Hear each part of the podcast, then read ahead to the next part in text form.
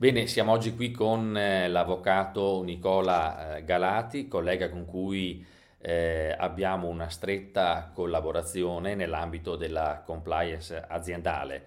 Eh, tra l'altro in questo momento siamo piuttosto impegnati sul fronte whistleblowing, eh, atteso eh, l'adempimento dietro l'angolo il 17 di dicembre, le aziende, poi lo vedremo un attimino più approfonditamente, eh, di una certa dimensione dovranno eh, obbligatoriamente adeguarsi alla nuova disciplina. Ebbene Nicola, eh, salve, buongiorno, lascio a te la parola. Vogliamo dire innanzitutto eh, che cosa si intende per whistleblowing?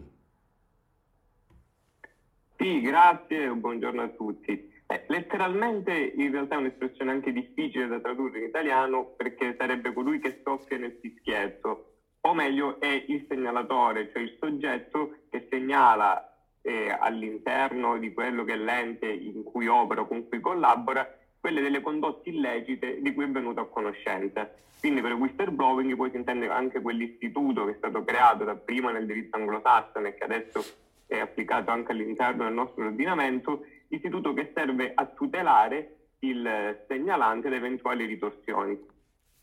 Molto bene.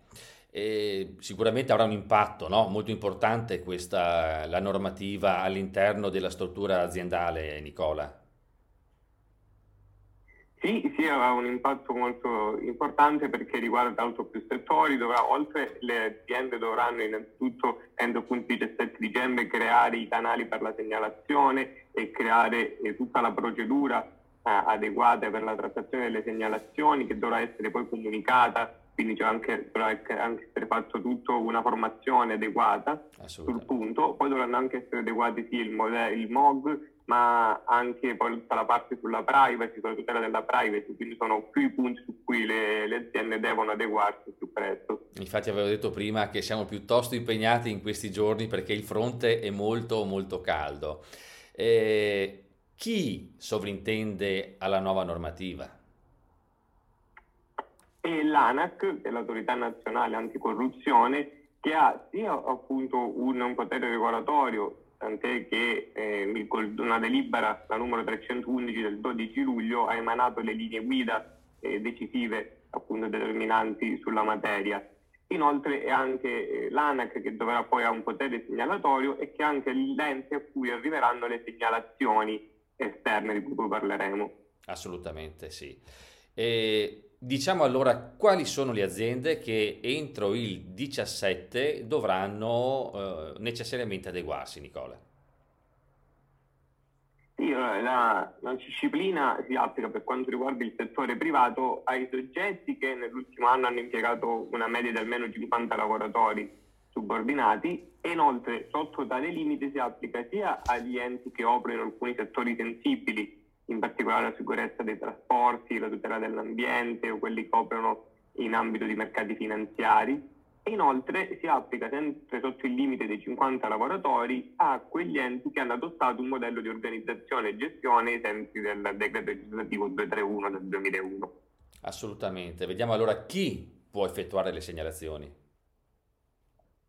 E questo è un altro punto su cui il recente intervento normativo ha portato un grande ampliamento, perché da prima nel settore privato eh, erano i soggetti apicali o i sottoposti ai sensi dell'articolo 5 del decreto legislativo 221. Adesso invece sempre nel settore privato si applica sia ai lavoratori subordinati, ai lavoratori autonomi, ai collaboratori, ai fornitori, ai liberi professionisti e consulenti, ma anche ai volontari ai tirocinanti, agli azionisti o comunque a quelle persone che hanno le funzioni di controllo, di vigilanza, di rappresentanza. Possiamo dire che praticamente la nuova normativa non ha voluto lasciare fuori nessuno, Nicola, o sbaglio? No, è vero, è vero, è proprio così, non, soltanto più gli interni, ma anche quei soggetti che hanno comunque dei contatti dall'esterno con uh, l'azienda. Quindi anche i fornitori per capirci, ecco. E quali sono allora, Nicola, vogliamo dire, le tutele che vengono accordate dalla normativa? Sì, beh, innanzitutto la prima tutela è quella poi centrale dell'istituto del whistleblowing, è la tutela della riservatezza del, del segnalante. Inoltre, soprattutto, deve essere tutelato il segnalante dalle eventuali ritorsioni. E anche sul punto è interessante quello che stabilisce disciplina è che per ritorsione si, si, intende qualsiasi comportamento posto in essere proprio per ragione della segnalazione che provoca o può provocare al segnalante un danno ingiusto. E eh, all'interno della normativa troviamo anche un, esempio, un elenco abbastanza esaustivo di quelli che possono essere delle eventuali ritorsioni che vanno dal licenziamento alla sospensione, alla mancata promozione, il mutamento di funzioni, il cambiamento del luogo di lavoro, la modifica dell'ora di lavoro, oppure introduzione di misure disciplinari, anche pecuniarie, o anche degli interventi ancora più invasivi come l'intimidazione, le molestie, la coercizione o la discriminazione e poi quindi tutto un altro elenco molto dettagliato che tende appunto a coprire ad ampio raggio il segnalante da qualsiasi tipo di ritorsione. Non so se sia d'accordo con me Nicola, ma io direi che se manca la tutela della, della riservatezza proprio manca il pilastro portante di tutta la normativa, non so se sia d'accordo. L'identità proprio del segnalante, la eh, riservatezza dell'identità del, del, del segnalante credo che sia proprio alla base della disciplina. No, sono pienamente d'accordo, ho colto il punto, è proprio quello che è appunto l'obiettivo principale della disciplina del whistleblowing. Assolutamente. Eh, vediamo quali sono quindi le violazioni che possono essere segnalate. Sì, possono essere segnalati di vari sia gli illeciti amministrativi, quelli contabili, civili o penali, anche le condotte illecite rilevanti senza il decreto 231 2001 o comunque le violazioni dei modelli di organizzazione e gestione che sono ivi previsti. Anche qui proprio la normativa ha un'accezione amplissima, no? qualsiasi illecito, qualsiasi civile, penale, amministrativo, contabile, violazione del modello, cioè veramente praticamente anche qui si può dire cosa rimanga fuori più che cosa ci sia dentro, è vero o no? Quindi... È vero, è vero. Ecco. E forse adesso arriviamo al punto caldo della nostra chiacchierata. Eh, quali sono i canali che il whistleblower, cioè il segnalante, può utilizzare, Nicola? Sì, allora i canali sono diversi, c'è innanzitutto il canale interno, poi il canale esterno, che come abbiamo accennato prima è quello gestito dall'ANAC, e poi c'è la divulgazione pubblica o la denuncia all'autorità. Ci concentriamo soprattutto appunto sul canale interno, eh, quello su cui le aziende devono adeguarsi al più presto e eh, il canale interno si può dividere nella segnalazione scritta, nella segnalazione orale e poi nell'incontro in presenza con colui che gestisce appunto le segnalazioni. La segnalazione scritta può avvenire sia tramite strumenti informatici e su questo le linee guida dell'ANAC hanno chiarito come la mail e la PEC non siano strumenti adeguati appunto perché non tutelano la riservatezza del segnalante e quindi bisogna optare per strumenti eh, che garantiscono la crittografia e in particolare quindi sulle piattaforme eh, che si trovano sul, sul, mercato che sono appunto gli strumenti ritenuti più idonei e più adeguati. Per quanto riguarda invece gli strumenti della segnalazione cartacea, anche su questo punto l'ANAC consiglia quello che è lo, eh, lo strumento della busta chiusa con all'interno una doppia busta, una con l'identità del segnalante e una invece con la segnalazione. Mentre per quanto riguarda infine la segnalazione orale, questa può avvenire tramite una linea telefonica dedicata o tramite sistemi di messaggistica vocale. Assolutamente, le piattaforme comunque sono dotate anche della possibilità eh, di per il segnalante di poter utilizzare la piattaforma in maniera criptata anche per le segnalazioni vocali, no? orali, per capirci. Sì, sì, esatto, esatto, sempre per garantire appunto la riservatezza del segnalante. Perfetto. E vogliamo fare anche qualche accenno alla, eh, a quali sono i soggetti che possono ricevere le segnalazioni, Nicola? Sì, sì, per quanto riguarda appunto il gestore delle segnalazioni, e l'ANAC ha precisato che deve essere un soggetto che possiede il requisito dell'autonomia, che va declinato nel senso di imparzialità ed indipendenza. Nel settore privato, quindi, il gestore può essere o un, un organo interno, sempre l'organo inter- internal audit, oppure l'organismo di vigilanza, quello previsto dal decreto legislativo 231, un comitato etico oppure un'altra persona, ufficio interno autonomo dedicato. E inoltre è anche prevista la possibilità invece di rivolgersi a dei soggetti esterni che gestiscono le segnalazioni, che possono appunto gestire anche le segnalazioni per più enti. Possiamo dire che forse eh, il soggetto esterno è la soluzione preferibile? E anche sì, perché... Sì, perché quello che...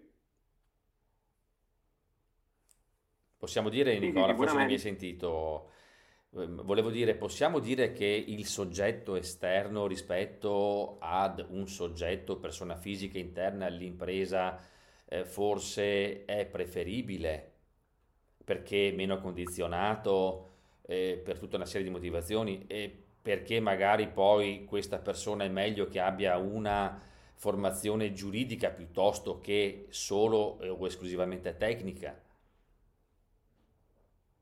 Sì, sì, sono pienamente d'accordo, hai ragione, sia perché il soggetto esterno solo può essere molto più autonomo e imparziale, ma soprattutto può apparire così anche agli occhi del segnalante, quindi magari, magari avrà ancora maggior fiducia a rivolgersi al soggetto esterno. Assolutamente. Così come è giusto, Assolutamente. Così come è giusto che sia fatto un soggetto che abbia una competenza in materia giuridica, visto che tanti sono le, le, tante sono le materie che dovrà eh, gestire, dovrà padroneggiare e per quanto riguarda ad esempio innanzitutto la tutela delle, della riservatezza, quindi le questioni riguardanti la tutela della privacy, dovrà avere delle competenze anche in ambito di diritto penale per anche valutare quelle che possono essere le, le eventuali conseguenze dell'illecito che viene segnalato. Quindi è importante che non abbia una preparazione soltanto tecnica ma anche giuridica.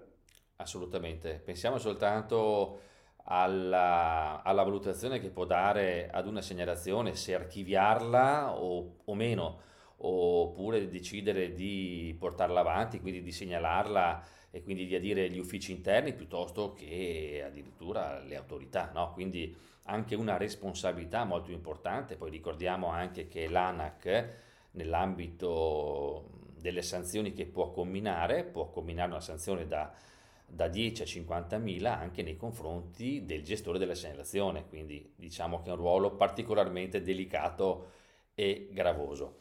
E direi che possiamo anche brevemente vedere che cosa deve fare il gestore no? una volta che eh, riceve la segnalazione, Nicola, no? nel senso molto brevemente rilascia l'avviso di ricevimento entro 7 giorni, interloquisce con il segnalante, avvia l'istruzione della posizione e deve fornire sempre entro tre mesi un adeguato riscontro. Quindi, come dire, eh, è un'attività piuttosto articolata, semplice a leggersi, però magari poi a metterla in pratica è un attimino più, più difficile, no? Sì, sì, è vero, è vero, anche per questo, visto anche appunto l'impegno anche di, di tempo e di attività che richiede, come dicevamo prima, è preferibile che siano gestite da un soggetto esterno che sia dedicato esclusivamente a questa attività. Benissimo, bene, ringraziamo allora l'avvocato Nicola Galati, il collega eh, con cui, come dicevo prima, ho il piacere di collaborare nell'ambito della compliance aziendale. E Nicola, eh, ci rivediamo a breve, magari per uno speciale che possa vedere eh, le tematiche riguardanti la nuova normativa whistleblowing e le sue implicazioni nell'ambito del modello organizzativo 231. D'accordo?